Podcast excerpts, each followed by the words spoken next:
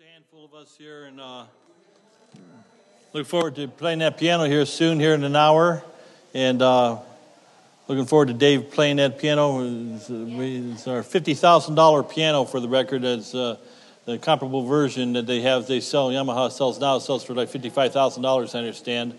And so we got a just gorgeous piano. Wait, wait to hear it here in an hour. It'll be great. So uh, I think that we. That's all right. Enjoy. I, don't, blame you. we. Uh,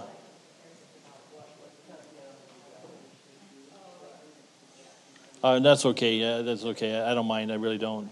But uh, hey, this, this is a soundbite here, just for the record here.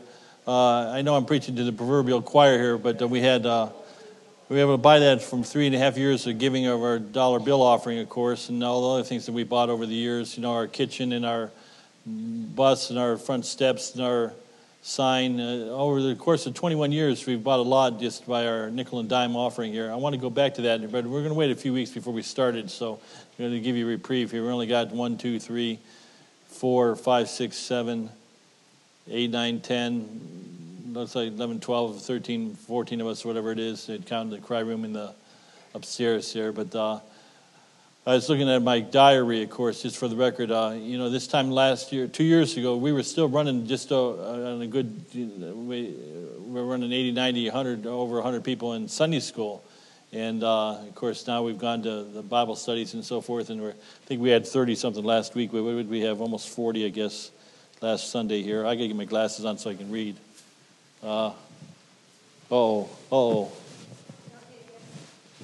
Oh, no, they're here. They're here. I put them in my pocket here.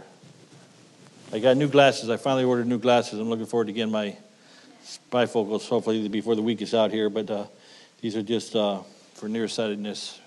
But anyhow, back to the story here. Uh, I just want to tell you that we're looking forward to missions conference. It's the first time that we've been planning a major event, a major conference of any sorts in, well, it'll be two years essentially because we didn't have one last year and I talked to missionary Garen, uh, Garen, Garen Patrick is his name yesterday, and looking forward to Aaron. Garen Patrick happens to be a black uh, uh, man, of course, from uh, California, and he's on his way to Nigeria. They're going to be with us during our missions conference. He and his wife, they're West Coast graduates, by the way.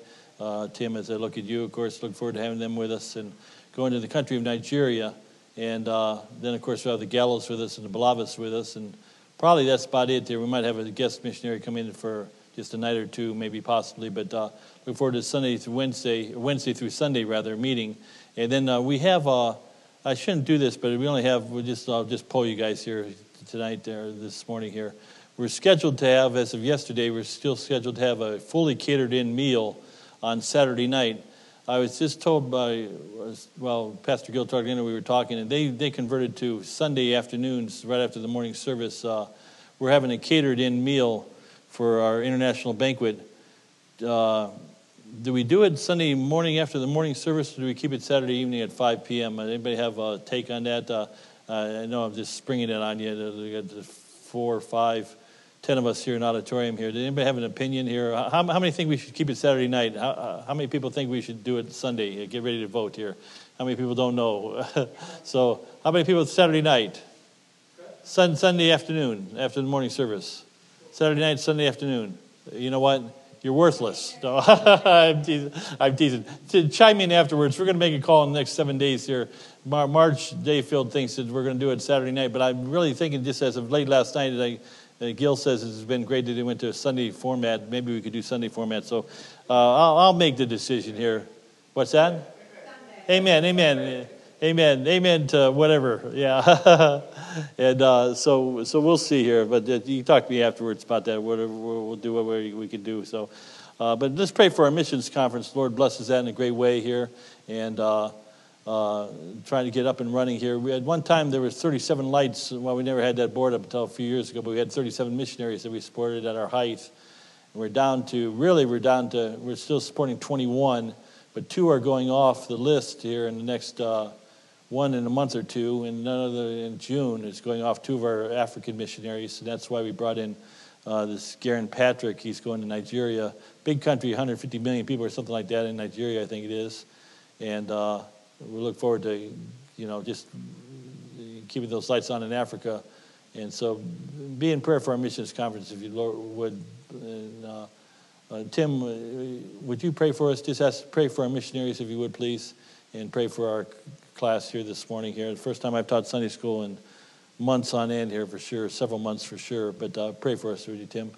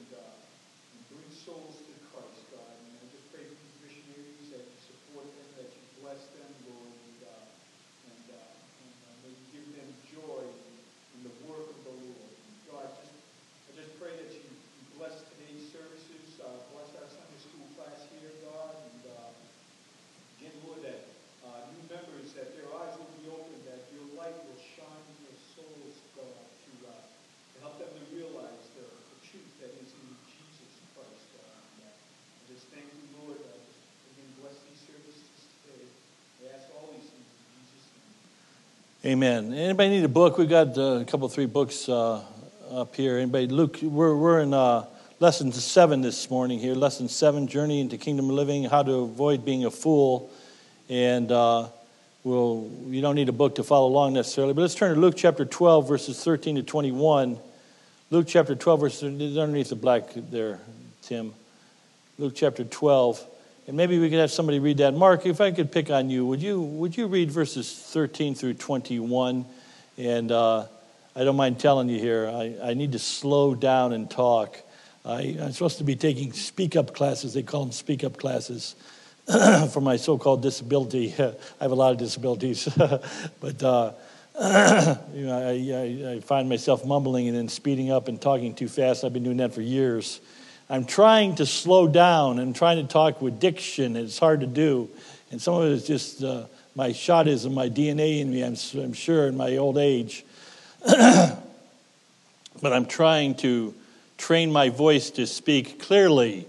With that said, Brother Mark, would you help us out? Would you speak clearly? Didn't Tim do a good job, by the way, the last weeks he was with us here, of course, and uh, enjoyed Brother Tim Butler. I called him this morning and said, hey, hey, where are you? You got to turn the lights on and turn the heat on and so forth. And uh, I got his answer machine. Of course, there's half a dozen little things that he does or somebody does before about seven o'clock, seven thirty to get ready for for the services, of course. And uh, it's fallen on me for a little bit of time here.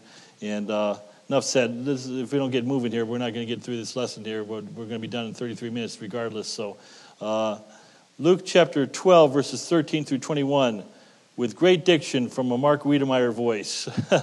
Mark, would you read the entire passage of Scripture for us, please?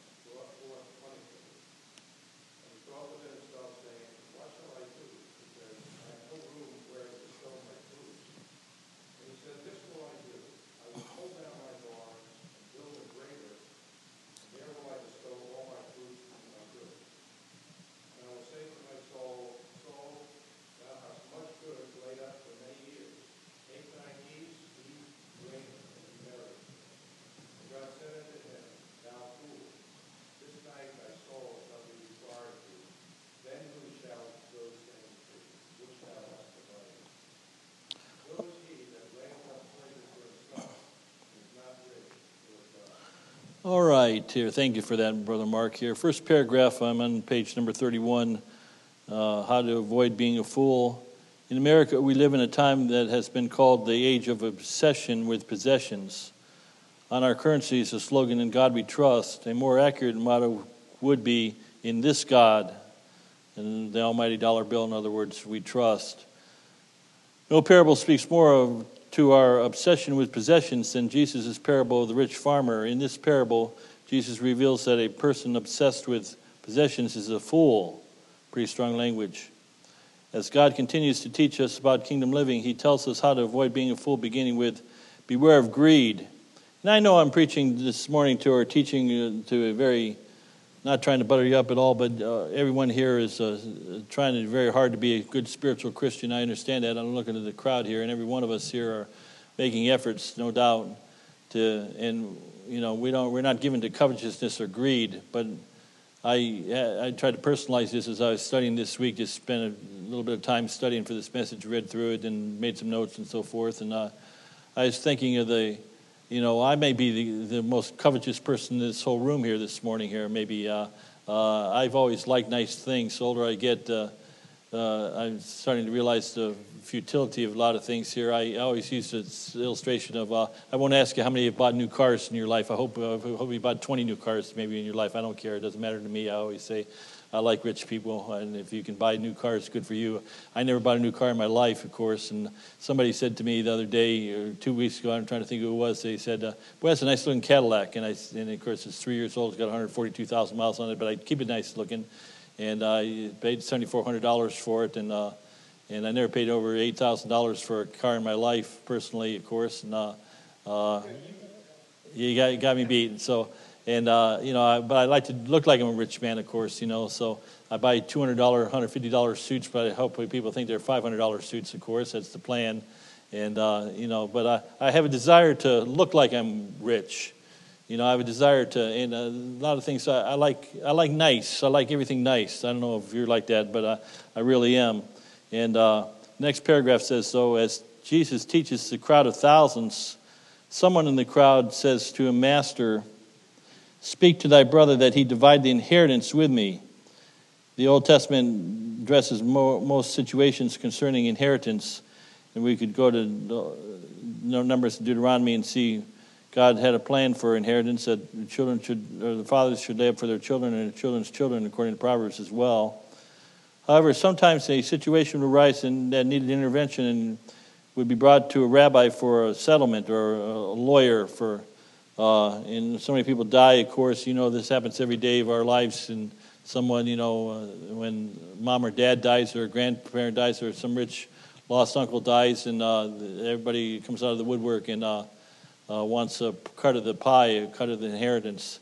Uh, enough years have gone by, and I'll be a little elusive because there's only, well, Tim, I'm looking at you. You'd be the only one that maybe been a long, long time ago. But I remember we were supposed to get an inheritance. I, have always had to keep this secret all these years. I've kept this secret, and it'll still be secret, Tim, because you're here.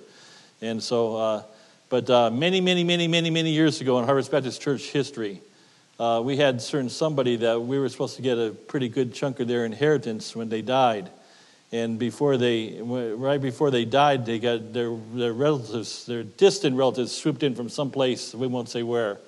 Never, never had visited them not one time in their lives, and all of a sudden they come in and they they got power of attorney and they got the things switched over and got their will switched over and we lost a big inheritance that was supposed to come our way. I never could say anything about it because because uh, I, I, couldn't say anything about it, obviously, for obvious reasons, of course. But uh, it was in the tune of tens of thousands of dollars. It was uh, it would have been our largest windfall we've ever had, and of course we never got it. I remember the, the family came to us and they almost wanted accolades and wanted me to bow down to them when they gave us $500 uh, the inheritance of. Uh, uh, it was it was a lot of money to be honest with you, and uh, it wasn't wasn't even well forget a tithe. There wasn't forget a tip. It wasn't a wasn't a, it wasn't a tithe. It wasn't a tip. It wasn't even a pins of the the amount, but we were supposed to get. But I thought about that oftentimes, and somebody that knows the the uh, in fact the founding pastor of the church. Uh, as a matter of fact, uh, uh, he was in on privy to this as well, and he he was pretty miffed, of course, and so forth. But uh,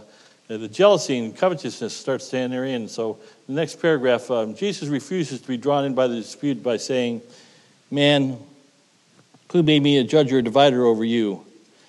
Instead, he issues the uses the incident as an opportunity to teach his followers about the dangers of greed. And we live in a greedy society. I, I wrote down my side notes one word. I wrote down the word lottery. I mean, uh, I get so sick and tired of uh, uh, folks. We have people, they're not here this morning. They're too busy sleeping in, no offense. But uh, we have people in our church that play the lottery regularly. In our church, just for the record. I'm, I'm tattling. I'm just being, I'm being mean now. I don't care. And they don't, they're not here to hear it anyhow. But they're trying to get rich by playing the lottery. They spend, you know, probably tens of thousands of dollars on the lottery.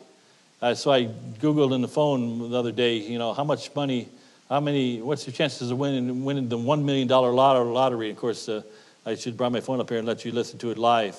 And basically, it's about a 1 in 2 million chance to win the lottery for a million dollars. And then the government takes half of that to begin with, so it's really about 500000 by the time you get done.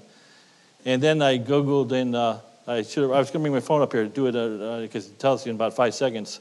How many millionaires are there in the United States? Anybody want to take a guess how many millionaires in the United States? Tens of thousands? Anybody?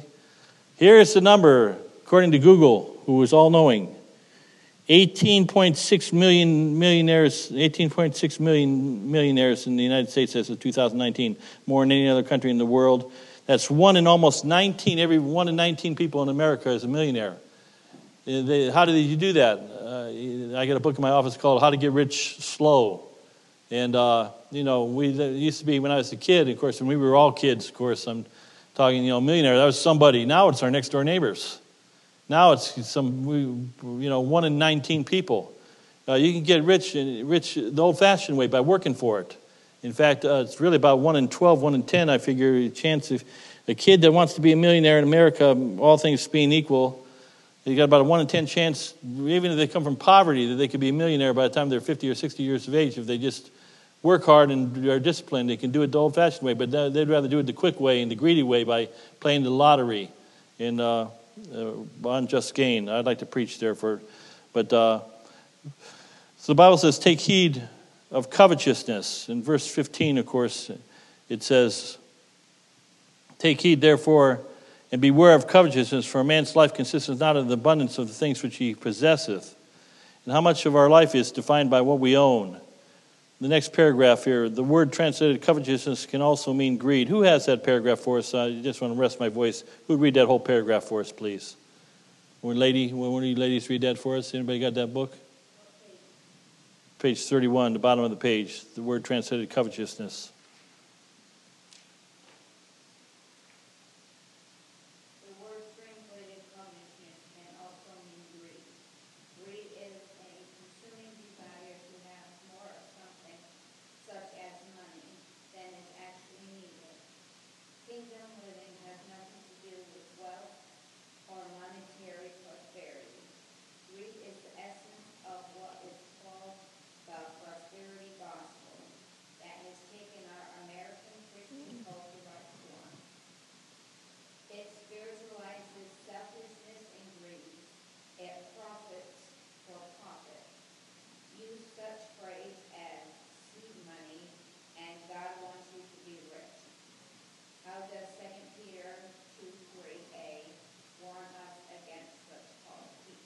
And 2, 2 Peter 2 3 says this, and through covetousness shall they with feigned words make merchandise with you, whose judgment now of a long time lingereth not, and their damnation slumbereth not. The health, wealth, and prosperity gospel type preachers that are out there and uh, of the 70s, 80s, 90s, and even to this day here, of course, that make merchandise of God's people. And uh, uh, you know, if God desires for you to be rich, we call it the health, wealth, and prosperity gospel. Uh, I, I, I, said, uh, well, let's, let's, read, let's read on here, and I'll give you another illustration here in a minute. Jesus explained, that our worth is not measured in our, by our possessions. Our value is not determined by our net worth. If we don't understand this, we will be consumed with greed. Greed is such a wicked sin, Jesus tells us a parable to warn against it. Did Jesus ever tell a parable to warn against adultery? No. Did he ever tell a parable to warn against drunkenness? No. But he tells us the parable to warn us about greed. Why? Because it is a subtle, deceptive sin. Greed has uh, been uh, correctly listed as one of the seven deadly sins. It's interesting. God doesn't condemn in a parable adultery or drunkenness, but He does condemn greediness. I mean, I can say this in this crowd here, and you know, uh, I for years one of my goals has been for as pastor when I was a, when I was a young pastor, wanted to have a multi-million dollar building. Well, we got that today.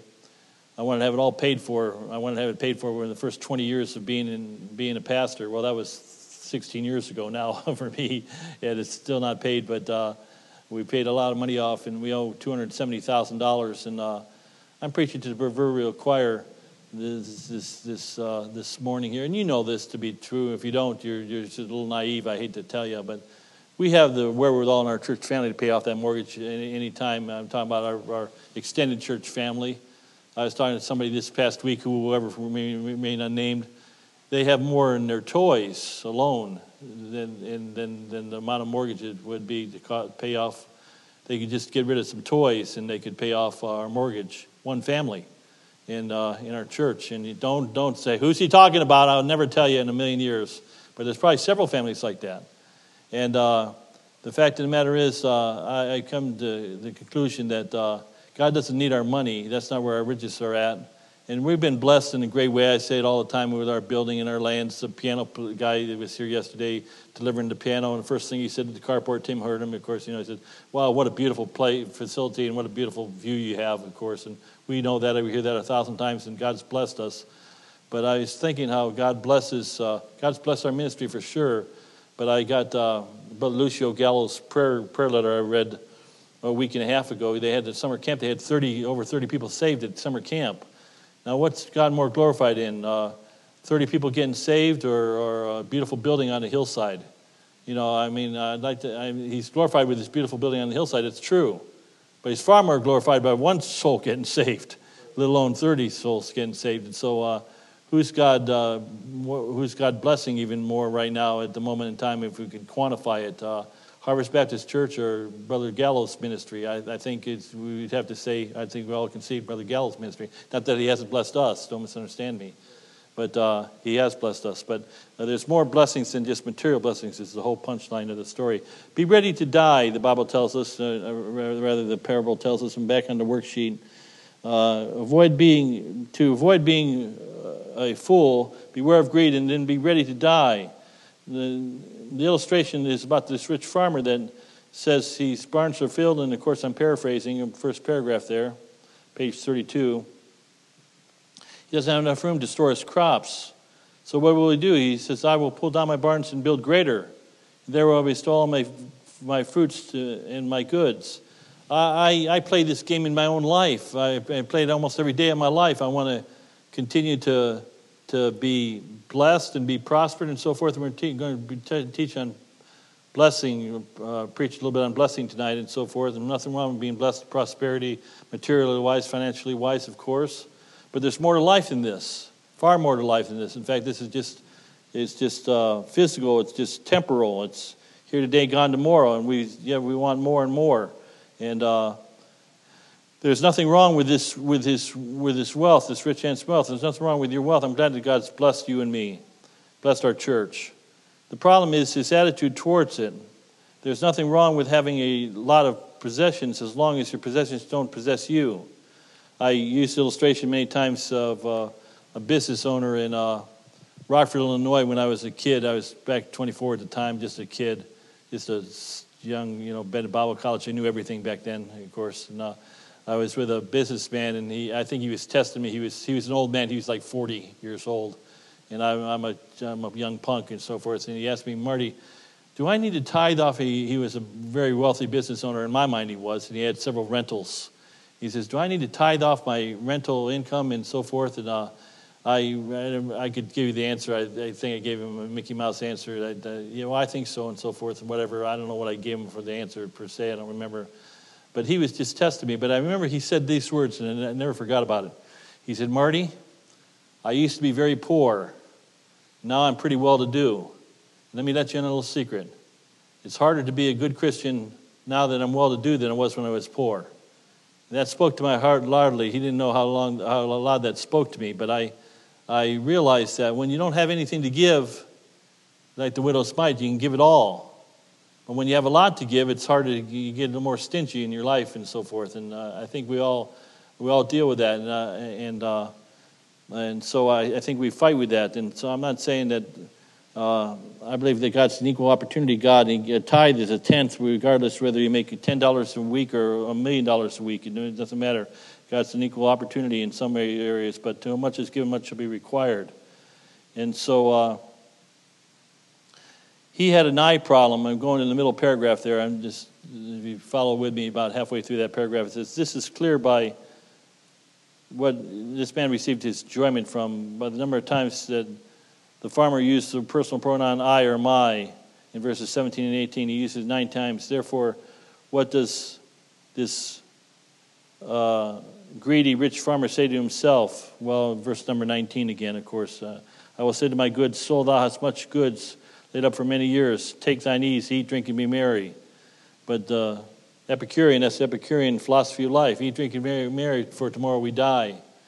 And I remember uh, before I became pastor, my last job was uh, at Amphenol in Danbury 37 years ago, whatever it was now. And uh, I remember I had a boss, uh, and he retired, my, my foreman he retired. He'd been there at Amphenol for like, I think like 40 years or 35, 37, whatever long he'd been there. He, he hit the retirement age at 65. We had a big party for him. And uh, I can't remember his name. He was a real likable guy. And he looked so forward to his days of retirement, worked hard all his life. And he went home, and about a month later, six weeks later, he had a massive heart attack and died. And uh, we thought, boy, Joe never did get a chance to enjoy his retirement. And I thought, boy, he lived his whole life thinking that working towards the day where he could take it easy and be merry, eat, drink, and be merry, and, and then he died. We don't know. What is our life? It's a vapor. We're here today, gone tomorrow. So, since this rich farmer is totally focused on the here and now, he wants to live it up. God wants us to plan for the future. He wants us to invest wisely and be prepared for retirement. However, God does not want us to forget from whom all blessings come just popped in my head. I was with uh, somebody this past week who happens to have a motorcycle. Some of you might figure out who I'm talking about. Had a real nice motorcycle. And I said to this person, I said, uh, "Oh, I just wanted to have one of these." And I had a, I had a, one, a Honda 175 when I was a kid, which is a little dirt peanut of a bike. But I love my bike, and uh, I wanted to have a you know a Goldwing 1000 Honda 1000 someday, or 750, whatever. Suzuki 750, what have you, and so forth. And even in my many years going forward, I've wanted to. I thought it'd be so nice. I know preachers, friends of mine that have Harleys and own bikes, and I said, I'd like to have a bike. Can you imagine me on a bike, though? Can, can you really imagine me on a bike? I mean, that that would be a sight for sore eyes, of course, you know. So, and uh, but uh, finally, about five, seven, eight, ten years ago, I finally got over my bike and uh, my bike fantasy. I said, I'm never going to have one. I don't need one now I don't want one. The days have gone by and it's too late for that. And I just smile and laugh about it. I wasn't meant to have a bike. Nothing wrong with having a bike, but uh, I think you understand uh, it's here today, gone tomorrow, regardless. So, success and riches give the farmer at the bottom of the page of 32 the illusion he is in control of his life. Therefore, what does God say? He calls him, verse number 20, thou fool. That's strong language. He said, You're a fool. This day thy soul shall be required of thee. Tonight, before the service is out, before the Sunday is out, one of our souls, my soul might be required of me.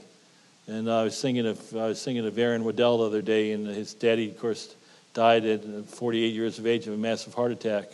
Uh, well-to-do gentleman, of course, and worked hard all his life. And I'm not implying by any means he did anything wrong. As far as I know, he lived for Christ every day of his life. And uh, but we're here. We don't know, do we? Top of the next page. Uh, it says, uh, or the, bo- the bottom of page 32, the rich farmer is the only person God, Jesus calls a fool. In the Bible, people aren't called fools because of their intellectual inferiority. It is quite obvious that this is a successful farmer with business savvy. Most often, the word fool refers to someone who disregards God, as in this parable, or who doesn't believe in him. For example, what does Psalm 14:1 say, declare about a fool? Well, you know, uh, most of you know it. The fool have said in his heart, you know it? There is no God. Now, you know, we, we use the King James, and everybody knows that here, of course, and so forth. And I believe God's inspired this word, but there's words that are supplied for our, because we're, we're Americans, we're English, and we, they had to be supplied. So those words, the fool said in his heart, there is, the two words there is, is supplied, because the implication is, in the Hebrew, it would be the, the exact, strict in, uh, translation. The fool said in his heart, no God. Well, there is no God, or we are going to say, but the fool said in his heart, No God. And I, many people know that there's God, but they say no to God. They say no to God. And they, they uh, I think we do that with our greed factor and so forth. God says, No, that wouldn't be a good idea, and we say no to God. And uh, you don't want to say there is no God to be, you don't have to say there is no God to be an atheist. You just have to live that way. This is what the Bible calls greed. Only a fool lives as if this life is all here uh, is is all there is. And I again, I'm preaching to the choir this morning here. You know that here, but let me just say, uh, uh, offerings have been great. I've been saying that every week, and they've been great for all through this COVID year that we've had. And people give. I got two letters in the mail yesterday from people that will not be here today that, that faithfully give uh, to the work of God. I'm thankful for that, and so forth and so on. But we have people that. Uh, and I thank God for the faithful givers that we have. But if everybody gave, uh, and then identifies Harvest Baptist Church as a church and gave just a tithe, we'd be so rolling in dough, we wouldn't know what to do with it. We'd have to say, stop, you're giving too much money. That's the truth. And uh, our offerings should be conservatively, honestly, even with the small crowd that we have today, honestly, I'll just give you a hard number. We may have off a thousand or two thousand either way. We'd have ten thousand dollar weekly offerings, I'm sure of it every week if people just gave, gave if every, every, everybody gave a tenth, gave a tithe. We need to preach on that more, but I, why preach it to the proverbial choir? You're already doing that. And uh, many of you can beyond the. And I find the people that make less give more, usually. That's usually the case. And I've seen it over and over and over again. Greed is a terrible thing. So, uh, the funeral home director gives the story, that middle paragraph there. Uh, Dr. Bobby Hurd, one of my associate pastors, this preacher saying, told me about a pastor friend who got a super price for a suit from a funeral director. There's only one problem the suit didn't have uh, any pockets. It was made for dead people who don't need pockets. When you die, you, you won't need pockets in your burial cloth clothes because you didn't bring anything into the world and you won't take anything out. It's certain that we'll carry nothing out with us, of course. It's, we're here today, gone tomorrow. I, uh, again, I, I, I still, I guess, have a problem with it because it pops in my head even right now. But I, I think of people with means. I'm thinking of certain somebody right now in my head. If, if honestly, if they died today and they're gonna, they're close to death, honestly, honestly, I mean, just from what I know, I mean, they could, they could tip, they could just give a pittance of their inheritance, and they could pay off our church mortgage, and they wouldn't even miss it. The, the family wouldn't miss it. I mean, they wouldn't even miss it. I mean, multiplied millions of dollars. For them, $270,000 is nothing. Uh, I don't expect that we'll probably get anything from them. I mean, that's just the way it is. But they, and they name the name of Christ. And don't think you, there's no way you could get, guess, so don't even go there. You can't guess who I'm talking about. You don't know them. But uh, they're, they're somewhat affiliated, they're associated with our church in a roundabout way, of course. And they could give, they, they spend their whole life amassing wealth, and, and uh, they're just going to die and not take a dime with them. And um, um, hopefully I'm wrong, but I, I, they've spent their whole life not giving a dime to God's work. Why, why would they give a dime to God's work when they die? I don't think that'll happen. There, I, I think God calls them. You say, preacher, using strong language. I think God calls that person that names the name of Christ, that, that saves all, hoards everything for themselves and thinks they're going to take it with them. I think that's who God calls a fool. I didn't call him, Jesus Christ said that. God said that, thou fool. This night thou full, thy, thy soul shall be required of thee. So uh, be spiritually rich. You know, uh, I'm going to I'm going to tattle. I'm going to tattle. I'm going to, for the first time, I don't think I've ever said this publicly. Maybe I have said it once, one, one other time. I'm going to tattle, as I call it. I'm going to gossip. I'm going to tell you the truth. There, I'm going to tell you the truth for a change here. So uh, I'll never forget when Walt and Diane Hart sold their house 10, 15 years ago they tithed off the sale of their house. We got a check for $11,000 one night and a Wednesday night or Sunday night. I about I almost had a heart attack in my office. Almost dropped over dead. Like where did this come from? And uh, and and uh, it wasn't hard for me to figure it out because uh, they just sold their house and I I, I confronted them. And uh, I don't know anybody that's ever done that in 35 years of pastoring, but the Harts did that. Well, we all know the Harts are rich. Well, they really are rich, aren't they? They're rich in Christ. And uh, I, that story can be told about 50 times over in regards to other people that have died in, the church of the church of house and the mission house, mission world. It's not even thought of, not even not even a pittance. All goes to their greedy kids in many cases. And I'm I'm preaching now and maybe preaching in the flesh, maybe a little bit. I don't know. I don't think I am, but I could be. Well, let's finish up here in the next few minutes that we have. Um, to avoid the bottom of page 33, to avoid being a fool, beware of greed be ready to die. But then, as we just said, he gave the illustration of the Hart family be spiritually rich. Be spiritually rich. Jesus applies to the parable by saying, So is he that layeth up treasure for himself and is not rich toward God. There's a parallel passage in Matthew chapter 6, of course. Uh, lay not for yourselves treasures in earth where rust and moth doth corrupt and thieves do break through and steal, but lay up for yourselves treasures in heaven where neither moth nor rust doth break through nor thieves do break through and steal. I bot, botched that, of course, but the last three words reveal how to avoid being a fool by being rich toward God.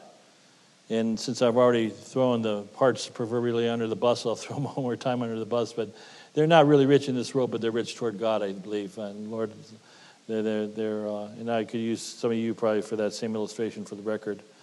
Uh, they, you're accumulating spiritual riches. A fool spends all his time storing up treasures for himself and neglects being rich toward God. Being rich toward God includes going, giving back to God. Therefore, what does Proverbs 3 9 tell us? The Bible says in Proverbs 3 9, for time's sake, it says, Honor the Lord with thy substance, with the, uh, with the first fruits of all thine increase. Then verse 10 says, So, so, so shall thy barns be filled with plenty. And uh, most of us here are more well to do because we don't play the lottery. We don't drink. We don't smoke. We don't do drugs. We don't uh, have vices. We don't have to go to Las Vegas for our fun. And we don't have to uh, buy the, every new car every two years, of course, and all the things that people do to put themselves into bondage trying to have happiness in this world.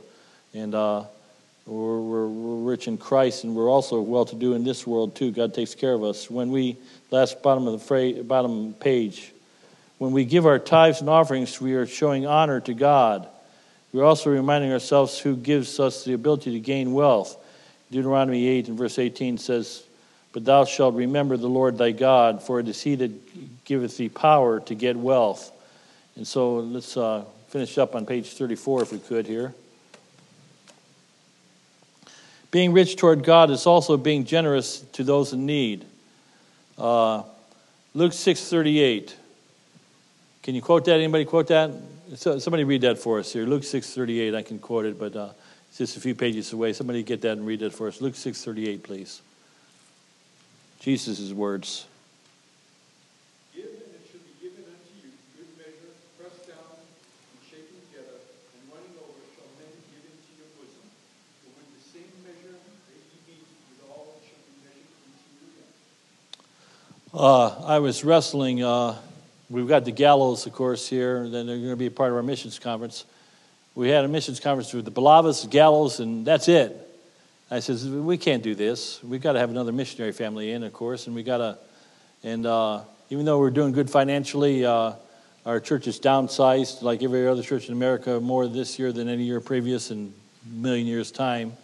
And, uh, and I'm getting a little concerned with our Faith Promise Missions giving. We've got to start to see that go up and so forth, and we can't be all about us. I thank God for this gift of this piano that God gave us, and He's, he's blessed us greatly, and uh, we have nothing to be ashamed for that at all. We can be pr- proud in a good way, in a, in a godly way, and thank God for that. But we need to be uh, jealous for getting missions to missionaries to the mission field as well. We need to give beyond our own four walls, of course. And I, I know you know all that. I'm preaching to the choir 1 Timothy 6.18 says it this way. In fact, Somebody read that verse for us, please. 1 Timothy 6.18.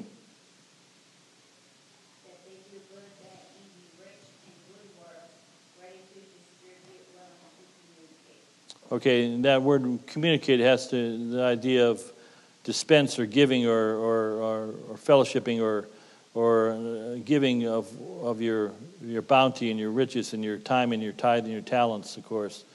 And so that they, they do good, that they may be rich in good works, ready to distribute, willing to communicate. That's what God's called us to do. That's how we're rich in Christ, by putting Him first. Uh, well, when we do that, the next verse tells us we are storing up treasures for the time to come in heaven. And 1 Timothy 16, 6, 19, of course. When we, where we give and how much we give reveals how much we are storing up treasure in heaven. And, uh, you know, well, you got two minutes here. I want you to turn to Malachi chapter 3. Just, this is, this is, uh, if you don't get anything else, get this down here. Malachi chapter 3 there was a designated place. I have to do this quickly, but I, I want to get to the punchline. There was a certain place that the children of Israel were to give their offerings to. They were to give their offerings, first of all, to what group of people specifically? The Old Testament, under the law. They were to give their, their, their tithes to the Levites, okay, to the, and they, they, they, there was one place that they could do sacrifice, and it was at the the, the altar, the tabernacle, or in, in uh, the, the, the temple, of course. We could talk about the three temples that were built, and two temples in the Old Testament days that were built. That's where they were to give their offerings to. And so when Malachi chapter 3, verse number 10 says, Bring ye all the tithe, that's the tithe, of course, the tenth. Bring ye all the tenth into the storehouse that there may be meat in mine house. And prove me herewith, saith the Lord of hosts. The, the children of Israel, they did not get this down. They, they had one place to give their tithe to the storehouse, the house of the Lord. They couldn't give it to where they wanted to. Now, we have people that give their money, eh, their, their so called tithes, to any place they want to, wherever they feel led of the Lord to give to the Christian radio station, to uh, to an orphanage, to maybe a missionary, to, to whoever. The tithe is supposed to come to the local storehouse. In the New Testament, the, the house of the Lord, we know that we are the temp- temple of the Lord. We all know that. I don't have to preach that. You know that. But the, the tithe comes, first of all, to the storehouse. It doesn't, you don't tithe to the church, you tithe to the Lord through the church. And then we are, we are to dispense that money one reason why we try to give at least a tenth of our gross income to the Lord, and we do far more than that because we do faith promise missions, is because we give, uh, you know, 100% comes in here, and we give at least a tithe or 10% away to other people, uh, other mission, mission works and so forth. How important that is. But we have people that bypass the tithe, the storehouse is the whole point, and they give wherever they want to give. Uh, I'll give you illustration after illustration. Uh, uh, Tim, I'll pick on you just for a moment. I know many a Christian family, or several Christian families over the years, said, they, you're tithe. I, I know that you and Christine tithe. I don't even know that, but I know that. You know, without knowing that, I know it. and, uh, uh, you know, some people, the kids going to Christian school, well, Christian college. Well, I'm going to tithe to my kid for his room and board and tuition. That's my tithe. They're going to the Lord's work. Some people give their tithe towards, again, a an orphanage or what have you. And there's been plenty of places you can, when you decide where the storehouse is, anything goes. Israelites didn't have that option. In the New Testament, God has plan A to win the world to Christ, and it's through the local New Testament church. He has no plan B. He needs no plan B because plan A works just wonderful. If everybody gave you know, Harvest Baptist Church like we should, we, we would have 50, 60, 70 lights back in there, that world map there for sure. Bible says, For where your treasure is, so where your heart be also. Last paragraph for time's sake here. We're out of time anyhow. Our attitude towards possessions reveals the true priority of our hearts. Kingdom living and greed are mutually exclusive. To avoid being a fool, beware of greed, be ready to die, be spiritually rich. This parable on the rich young ruler, rich young farmer, God says, Thou fool, uh, don't be a fool. Amen. Well, let's, let's, uh, let's we'll pray, close in prayer here, and we, I'd like to end on time here. I'm